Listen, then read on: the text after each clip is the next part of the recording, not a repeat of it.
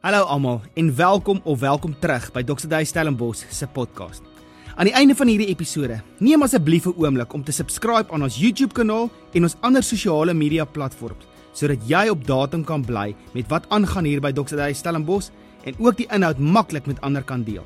Maar meer belangrik, ek vertrou dat die volgende boodskap jou sal inspireer om die volgende tree te vat in jou geloofsjourney.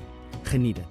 Met die gedagte van Vadersdag wil ek vandag so 'n bietjie met jou gesels rondom die rol van 'n man. Nou, ehm um, die rede hoekom ek dit doen is dit is net vir my so gepaste dag om te gesels oor die rol wat ons as manne vervul in ons samelewing. En al is dit Vadersdag en jy's dalk nog nie 'n vader of 'n man vir 'n vrou nie en jy's net 'n man in ons samelewing, dan praat ek spesifiek met jou. Girls, jy wat luister saam met ons vrouens, is hierdie is juis 'n boodskap om iets te hê dat ek en jy 'n holistiese prentjie sal hê oor wat die Here se gedagte is. En wat ek glo een van die dinge is wat ons moet vasmaak in ons verstaan van die rol van 'n man in ons samelewing. En ek is so opgewonde om 'n bietjie tyd saam met jou te spandeer rondom dit vandag. Nou, om 'n man te wees in ons samelewing vandag is nie 'n maklike ding nie, want ek dink daar is iets wat in ons wêreld gebeur het wat eintlik so klein bietjie antagonisties is oor die tipiese patriarg, die ou ou tipe manier van dink oor 'n man en 'n man is die hoof van die huis en al daai tipe van goeters en daar's 'n klomp grappies en 'n klomp slegte dinge wat saam met dit gaan.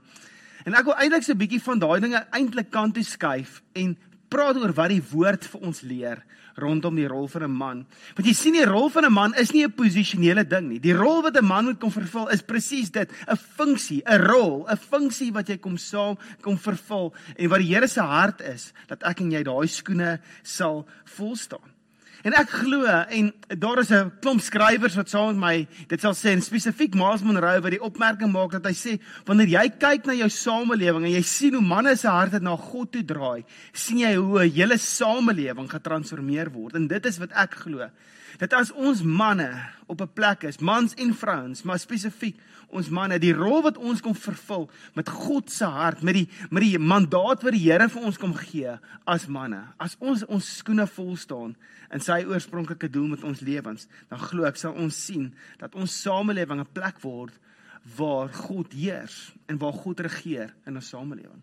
Nou ek weet as ons dink aan die prentjie van 'n man en die rol wat 'n man het. Dit is daar verskillende prentjies wat dalk by jou kop opduik. Dit is dalk hierdie prentjie van 'n man met 'n jy moet 'n baard kan groei om 'n man te wees. Jy weet, dis daai tipe van storie en dan mis ek uit op daai ding want ek hou nie van 'n baard nie want dit laat my juk. Um jy moet 'n man wees, um, dan moet jy uh, soveel duisend ek meen die die, die, die prentjie van 007 is partykeer en ek dink dit is 'n is 'n swak voorbeeld van elkeen van ons weet dit is 'n verwronge beeld van man wees op die einde van die dag. Dalk is man wees iets wat jy in die rol wat 'n man vervul, 'n goeie prentjie wat jy in jou kop het. Is iets iemand wat jy nou kan opkyk, iemand wat jy sal volg, iemand wat versorg, iemand wat die mense om hom ophef. Dalk is 'n prentjie van 'n man, iemand wat met 'n amper half in 'n posisie sit en almal onder hom en om hom moet hom dien en hy's so 'n beer wat rondloop met 'n seer tand. Jy weet, jy wil nie oor sy pad eintlik kom nie. Nou kom ons vat bietjie daai prentjies en Dalk wil die Here net iets van daai prentjie kom herstel vandag in jou hart. En dalk in jou funksie as man, hoe jy jouself sien, hoe jy jouself uitleef. Nou, spesifiek in die Nuwe Testament in Efesiërs 5, is daar 'n briljante verwysing waar Paulus spesifiek met die gemeente praat in Efese en met hulle begin praat om 'n lewe te leef van liefde. Nou dit is baie interessant hoe Paulus in 1 Korintiërs 12, 13, 14 eintlik praat oor die geestelike gawes en dan kom hy in hoofstuk 13 dat hy praat oor liefde en dan sê hy omdat ons dan nou lewe in liefde, dit is hoe die gawes uitspeel binne in jou gemeente lewe. Dieselfde kom doen hy en hy praat oor die geestelike opheffing en die die vyfvoudige bediening in Efesiërs 4 en dan in Efesiërs 5 skop hy dadelik af en hy praat oor hier ons moet leef in liefde. En dan hier in vers 25 begin hy spesifiek met die manne praat. En ek lees vandag vir jou uit die message vertaling uit wat eintlik so mooi, is eintlik 'n parafrase wat eintlik dit so kom mooi kom stel. En jy kan natuurlik in enige um 'n vertaling dit gaan lees, maar hoor net hierso hoe stel hierdie vertaling dit so. Hy sê die volgende: Husbands provide leadership to his wife the same way that Christ does to his church um, not by domineering, but by cherishing. So, just as the church submits to Christ as he exercises such leadership, wives should likewise submit to their husbands. Husbands, go all out in your love for your wives, exactly as Christ did for the church. A love marked by giving and not getting. Hy's besig om hierso met ons manne te praat oor om te sê, hoorie, as jy die prentjie wil kry van wat die perfekte leierskap is in die rol, hoe jy jou rol vervul as man, dan kom sê vir ons, kom ons kyk na Jesus se lewe en wat Jesus kom doen het. En hy sê op dieselfde manier wat Christus leierskap gebring het met ons manne leierskap bring nie deur te domineer nie, maar deur koestering.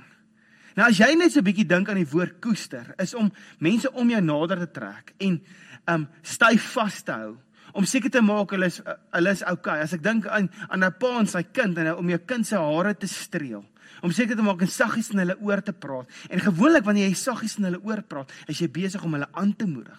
Hy sê dit is die tipe leierskap wat Christus gebring het en dit is hoe manne dieselfde moet kom doen. Hy sê 'n liefde gemerk deur te gee en nie te ontvang. Jy kan jy sien hoe leierskap wat die Here vir ons as manne kom gee, baie meer gaan oor die funksie wat jy vervul, meer as wat dit is 'n posisie wat jy beklee. En nou hoor hierso wat sê hy van hierdie liefde. Hy sê Christ love makes the church whole. His words evoke her beauty. Everything he does and says is designed to bring the best out of her, dressing her in a dazzling white silk, radiant with holiness. And that is how husbands ought to love their wives, because they're really doing themselves a favor since they're already one in marriage. No one abuses his own body No, he feeds and he pampers it. That is how Christ treats us, the church, since we are part of his body. And that is why a man leaves his father and mother, mother and he cherishes his wife. Ek weet hierdie konteks is baie gefokus op die huwelik, tussen die verhouding tussen 'n man en vrou. Maar kom ons staan so 'n bietjie terug en ons begin onsself die vraag vra: Wat sê hierdie gedeelte vir jou oor jou rol as man in ons samelewing?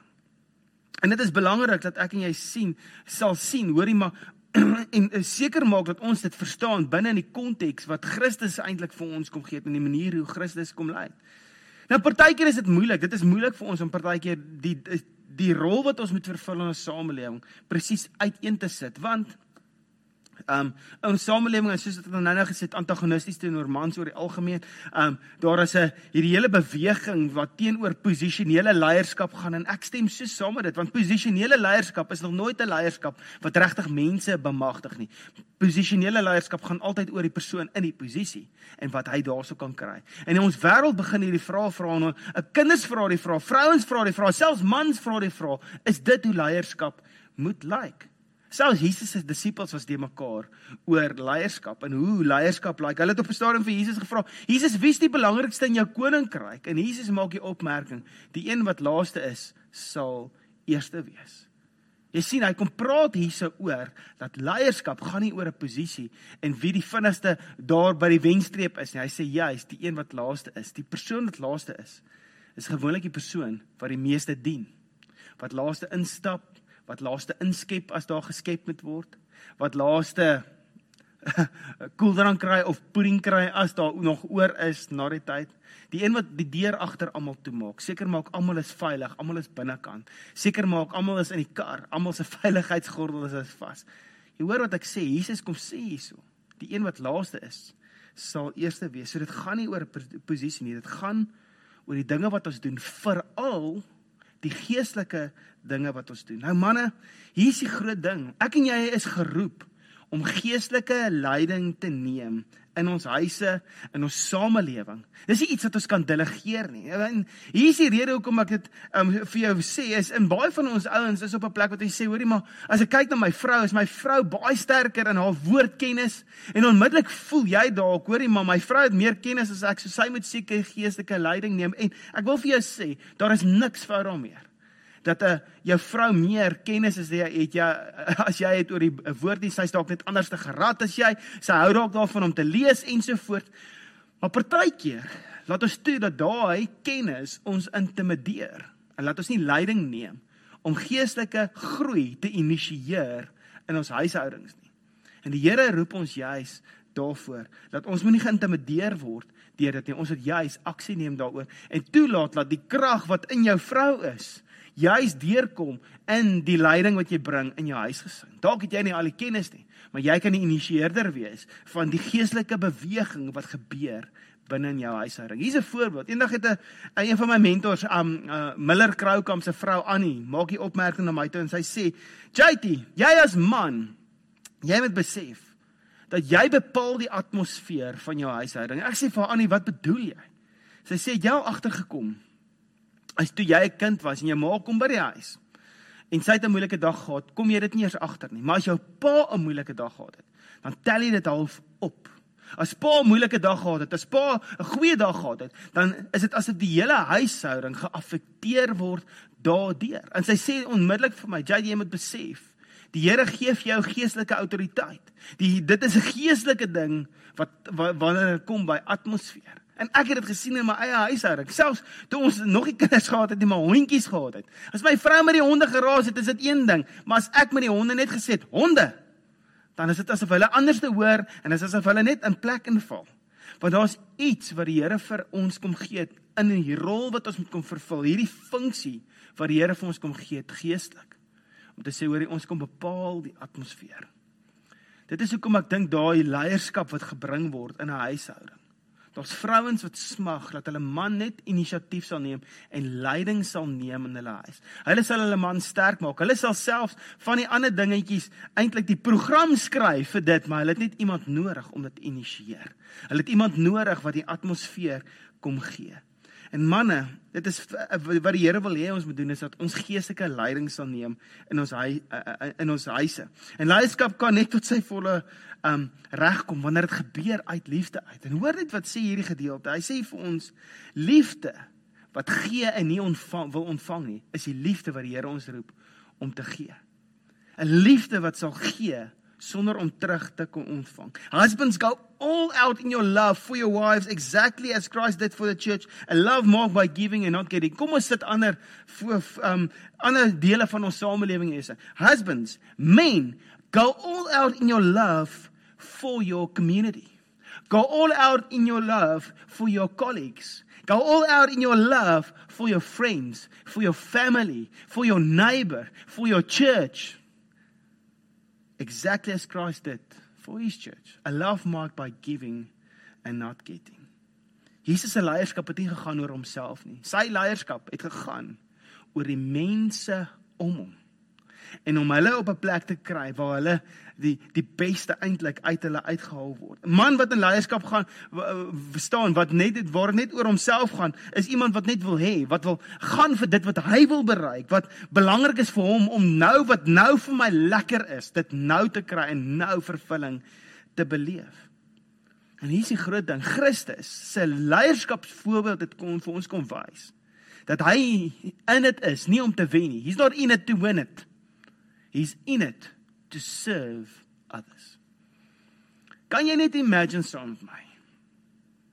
As die leierskapsrolle wat manne in ons samelewing vol staan. So verwysingsraamwerk en se perspektief sal skuif van ek verryk myself na ek wil die beste hê vir die mense om my. Kan jy net imagine? Ons vorige president het dit gedoen. Ons vorige presidente het dit gedoen waar dit meer gegaan het oor die mense as oor hulle self. En dit is hoekom politieke 'n wrang smaak in ons monde het deesdae want dit voel vir mense asof politiek net 'n geleentheid is vir jou om vinnig ryk te word. En dit is nie hoe die wat die Here se hart is vir ons nie. Jesus se voorbeeld sê vir ons. Jesus is die voorbeeld van ons en so moet ons manne die voorbeeld wees van ons gesinne as dit kom by 'n liefde wat gee sonder om iets terug te verwag sonder om iets terug te wil hê, want ek kom dien die mense om my. Ons sien die liefde van Christus wat gemerk word deur te gee, maar ook 'n liefde wat gemerk word deur hierdie woorde, 'n liefde wat heel maak. Hy kom sê hierso in hierdie gedeelte, hy sê Christ love makes the church whole. Did he word? His words evoke her beauty. Everything he does and says is designed to bring the best out of her, dressing her in a dazzling white silk radiant with holiness. That is how husbands ought to love their wives. Weereens, kom ons verander daai woorde van vroue na ons samelewing toe. Christ love makes the church whole. His words evoke the church's beauty. Everything he does and says is to bring the best out of her. As 'n man so begin leef, everything he does and says is to bring the best out of his family, out of his son, out of his daughter, out of his neighbor, out of his um, the people he lead, the people he manages, his colleagues. Everything he does and says is to bring the best out of the people around him. Jy sien Jesus se liefde was gefokus daarop om die beste uit die mense om hom uit te kry. Ons sien selfs in Jesus se lewe hoe daar hoe hoe die Vader toe hy gedoop is, hoe die Vader se stem oor hom gekom het en sê hierdie is my seun in weke welbehaag het. Hy sê dit is asof Jesus se Vader gekom het en vir hom gesê het ons hemelse Vader, hoorie maar ek kom bevestig hierdie seun van my want alles wat ek sê en wat ek doen is om daar om die beste uit hom uit te bring. En partykeer dink ek maak ons soms die fout as manne in ons samelewing in die manier hoe ons leiding neem. Soms maak ons die fout dat ons in ons poging dat ons te hard is met die mense om ons. Dat ons dalk te streng is. Dat ons soms voel, hoorie, maar ek moet nou my voet neersit. En amper die genade wat in my lewe ingevloei het, heeltemal die trekpas kry as dit kom by om net dinge uit te sorteer. Weet jy hoe sleg is dit vir my om te sien hoe hoe hoe leierskap geselebreer word in ons samelewing waar iemand al eintlik 'n uittrapperige, uitsorteererige sonder genade, sonder liefde. Ek gaan nou net 'n klomp koels maak en 'n klomp klappe uitdeel. Hoe sleg dit is vir my om dit te sien. En partykeer as ek na my eie lewe kyk, het ek ook al daar getrap. Waar ek daai fout gemaak het deur te reguit te wil wees en te uitsorteererig wil wees. Dan maak ek seer in steede van om die beste uit ons uit te kom bring. In die proses wat ons soms wil in die proses wat ons so streng is, so kwaai is, so uitsorteer, wil uitsorteer, is ons eerder besig om eerder mense af te breek as wat ons besig is om hulle op te bou, hulle te bemoedig en te bevestig in hulle roeping. Die Here het Jesus kom bevestig. En as ek dink aan die rol wat ons as manne moet speel, as ek net dink aan die rol wat ek moet speel as pa in my kinders se lewens. As hulle moet konstant die stem van my hoor, is ek wil die beste vir jou hê ek wil jou opbou. Ek wil die beste uit jou uitbring. En baie keer weet ek wat my bedoeling is, maar die manier hoe ek dit sê klink anders. Nou moet ek soms pause en dit is waarvoor ek Here loof dat daar vroue is in my lewe wat my soms kan help en net waar ek perspektief kan kan gaan kry om te sê my liefie, help my gaga dat ek met die regte perspektief nou met ons kinders werk, dat ek met die regte perspektief met ons community werk, met die regte perspektief met ons bure werk, met ons vriende werk. Help my gou-gou dat ek nie te reguit te uitsorteerig wil wees, my voet wil neersit en 'n klappe wil uitdeel nie. Help my. En dit is die krag van my vrou in my lewe. Dis die krag van vrou in ons samelewing. Girls, julle het 'n ander aanslag, ander perspektief.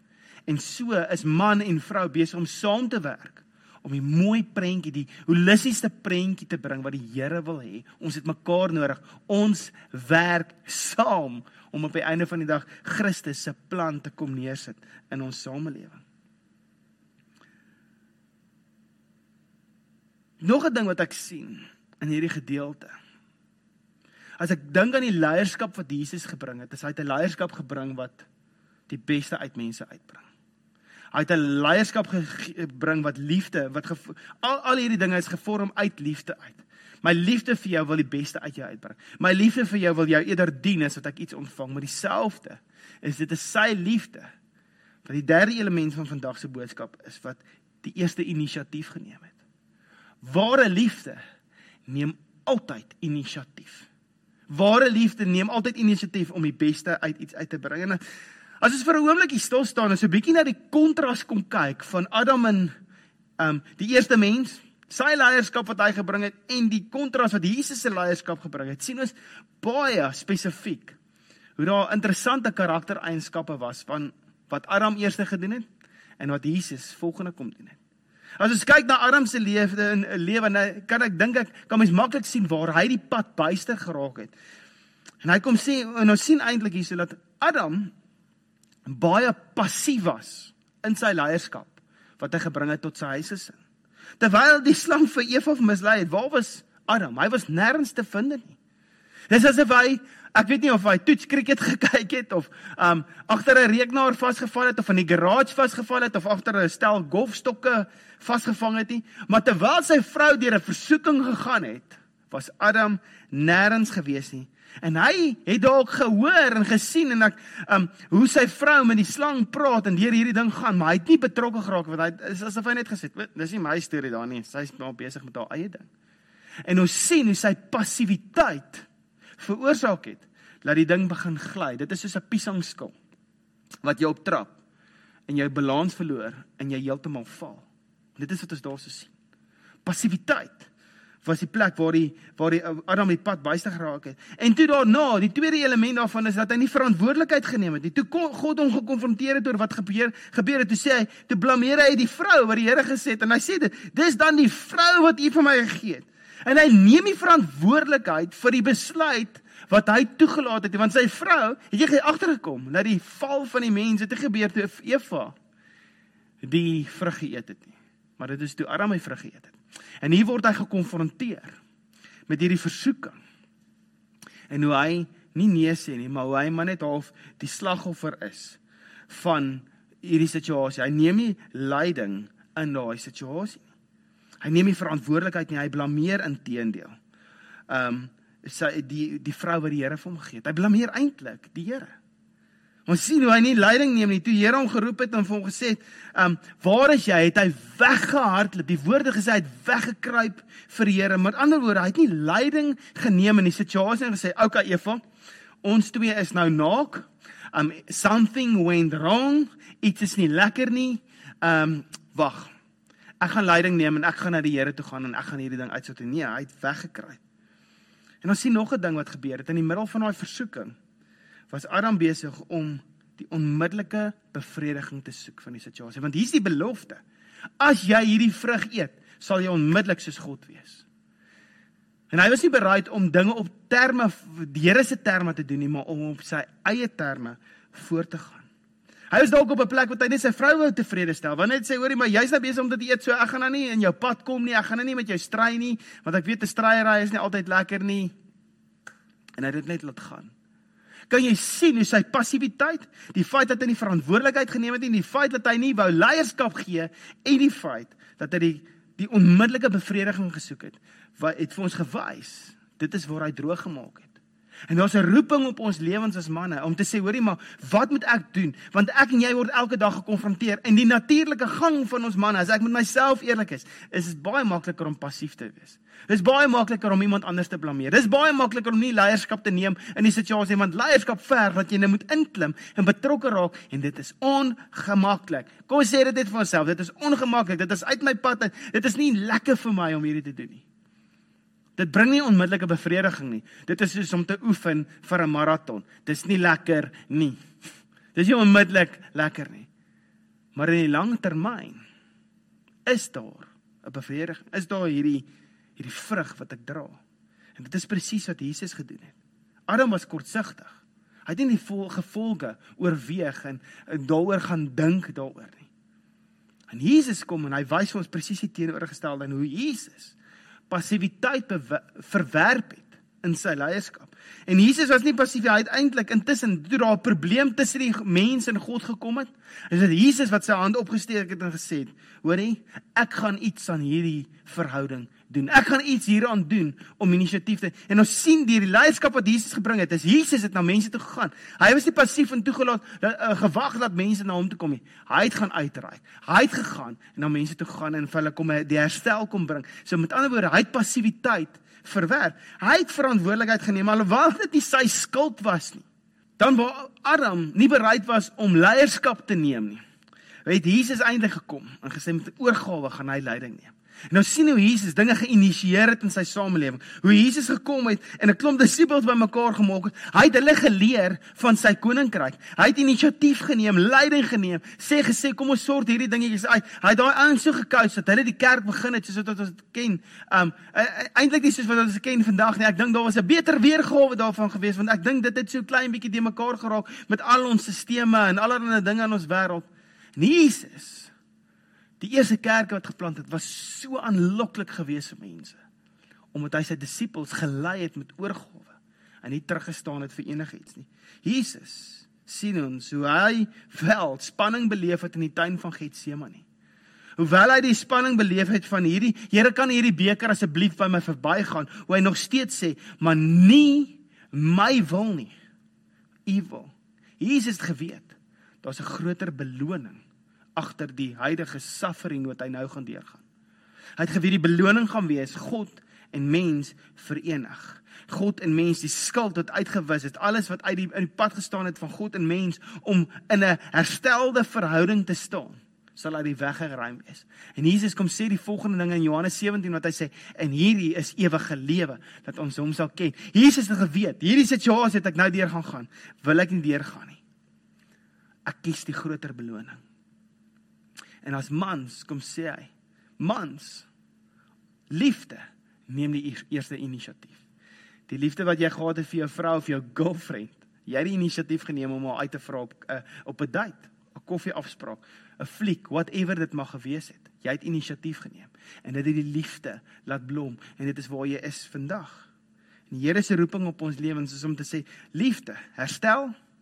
Liefde um skep 'n omgewing waar mense groei en liefde neem die eerste inisiatief en my jou roeping in ons leierskapsrol is 'n maakie saak waar jy is, waar jy 'n vriend is, waar jy 'n kollega is, waar jy dalk 'n leier is van 'n span, waar jy net 'n leier is in jou gemeenskap om te sê ek gaan passiwiteit verand uh, uh, um verwerp. Ek gaan verantwoordelikheid aanvaar. As niemand anders gaan verantwoordelikheid vat nie, sal ek verantwoordelikheid vat om hierdie dinge uit te sorteer. Ek gaan met oorgawe lei. Ek gaan mense deel maak van hierdie proses. En op die einde van die dag, hoekom doen ek dit? Want ek soek 'n groter beloning agter dit. Dit gaan nie nou onmiddellik 'n oplossing wees nie. En dit is my so mooi sê ding. Is 'n stuk wysheid sit nou die dag by 'n man wat so klein bietjie ouer, heel wat ouer is as ek en hy sê net die volgende ding. Hy sê JT, die grootste joy wat ek het in my lewe en hy's 'n besigheidsleier. Dan hy sê ek weet ek is nou besig om bome te plant en ek gaan dalk nie in die skaduwee van daai bome sit nie. Maar die volgende generasie gaan wel. En daai is 'n man wat besig is om te kyk na die groter beloning agter dit wat die Here vir ons gee. So as dit kom by ons samelewing in die res van 2022, hoe gaan jou en ek hoop nie dit stop by die einde van 2022 nie. Van hier af vorentoe. Hoe gaan jou leierskap lyk, like, man, in ons samelewing? Gaan jy verantwoordelikheid vat? Gaan jy met oorgawe leiding neem? Gaan jy dinge begin initieer en sê hoorie maar ek as man het hierdie rol om te vervul om die geestelike leiding te bring in my samelewing? gaan jy dalk die een wees wat gebed initieer. Gaan jy dalk die een wees wat 'n klomp stukke vergifnis initieer in jou samelewing. Die Here het jou geroep om leiding te neem. Nie 'n 'n leier te wees met 'n lang ei wat jy lei as gevolg van dit wat in jou lewe gebeur het nie, om 'n leier te wees wat iemand is wat sê ek neem inisiatief. Ek verwerp my passiwiteit. Ek gaan 'n omgewing skep waar alles en almal om my floreer Ek gaan aanmoediging wees. Ek gaan 'n omgewing kultiveer van genade en van liefde. Sal jy ja sê vir daai roeping wat die Here op jou lewe kom plaas? Nou ek weet jy voel dalk.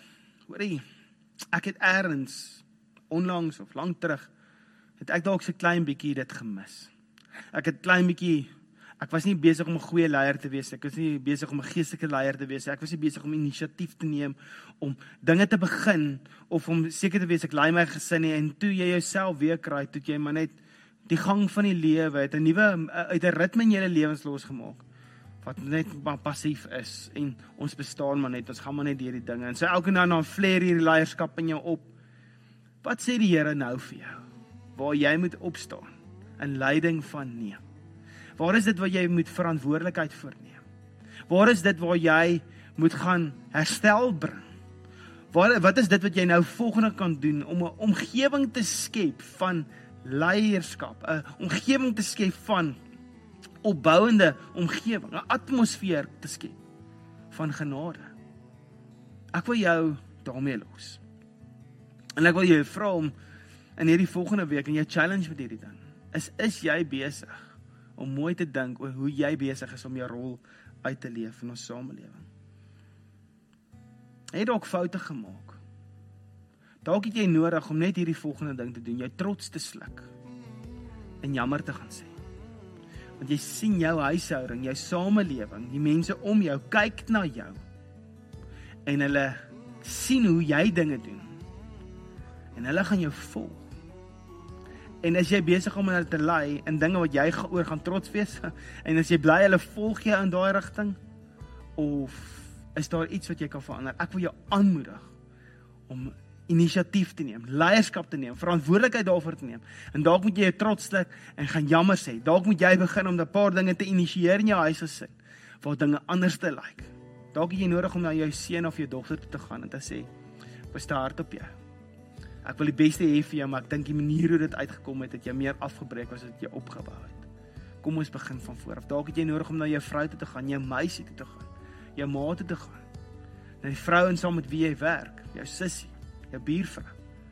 Erns, hoe dit ook al mag lyk, like, jou jou bure, jou vriende. En net te gaan sê, hoorie, ek wil jammer kom sê. Ek was partykeer bietjie moeilik. My hart was opreg, maar die manier hoe ek dit gedoen het. Vir my mooi is Rick Mouser, is een van my mentors wat die volgende gesê het, is wanneer ons terugslae beleef in die lewe, dit gaan gebeur. Ons het nodig dat ons hierdie perspektief sal onthou. Hy sê die volgende: Your worth is not determined by the place to where you have fallen. Your worth is determined by the place from which you have fallen. Jou waarde as man word bepaal deur die uitspraak wat die Here oor jou lewe het. Deur die uitspraak en die rol wat hy vir jou kom gee om te vervul. En weet jy wat? Dit het met ons almal al gebeur. Laat ons eers daai rol vir gemis het. En jou waarde word nie bepaal oor hoe jy dit gemis het nie. Jou waarde word bepaal oor die oorspronklike rol wat die Here vir jou kom gee. En ek wil jou aanmoedig om die Here te gaan soek rondom dit dat jy weer eens kan sien waarvoor die Here jou gemaak het in daai rol, daai skoene sal kom vol staan in jou samelewing. Kom ons bid saam. Vader, dankie dat ek vandag vir manne kan bid. En Vader, dankie vir die leierskap wat U vir ons bring in ons samelewing. Dankie Jesus hoe U vir ons kom wys het hoe liefde lyk, like, 'n liefde wat gekenmerk is deur te gee en nie om te ontvang nie. 'n Liefde gekenmerk om die beste uit mense om ons uit te bring. 'n Liefde gekenmerk deur passiwiteit te verwerp, leiding te neem, verantwoordelikheid te neem en die groter beloning te soek. Vader, ek kom bid dat U daai manier van lewe sal kom kultiveer in elkeen van ons manne se harte, Vader. En laat ons sal die leierskap, daai rol se opneem en in dit sal inbeweeg. En Vader, op die einde van die dag Christus se koninkryk so kom vestig in ons samelewing. Vader, ek dank U dat U besig is met 'n goeie werk in elkeen van ons harte. En dat ek weet daai daai goeie werk wat U mee besig is, sal vrug dra vir U koninkryk op die einde van die dag. Vader, ek kom bid vir manne wat dalk op 'n plek is wat hulle sê hoor ek het droog gemaak, ek het iets gemis. Vader, dankie vir die genade wat U kom gee. En soos daai woorde wat sê, hoor jy ons waarde word nie bepaal waarna toe ons geval het nie, maar eerder van waar af ons geval het. Vader, dankie dat U 'n uitspraak oor ons het, dat U ons gemaak het om leiers te wees, om atmosfeerskeppers te wees, om 'n kultiveerder te wees van liefde en genade. En ek kom bid dat U ons sal leer om daai rol te vervul.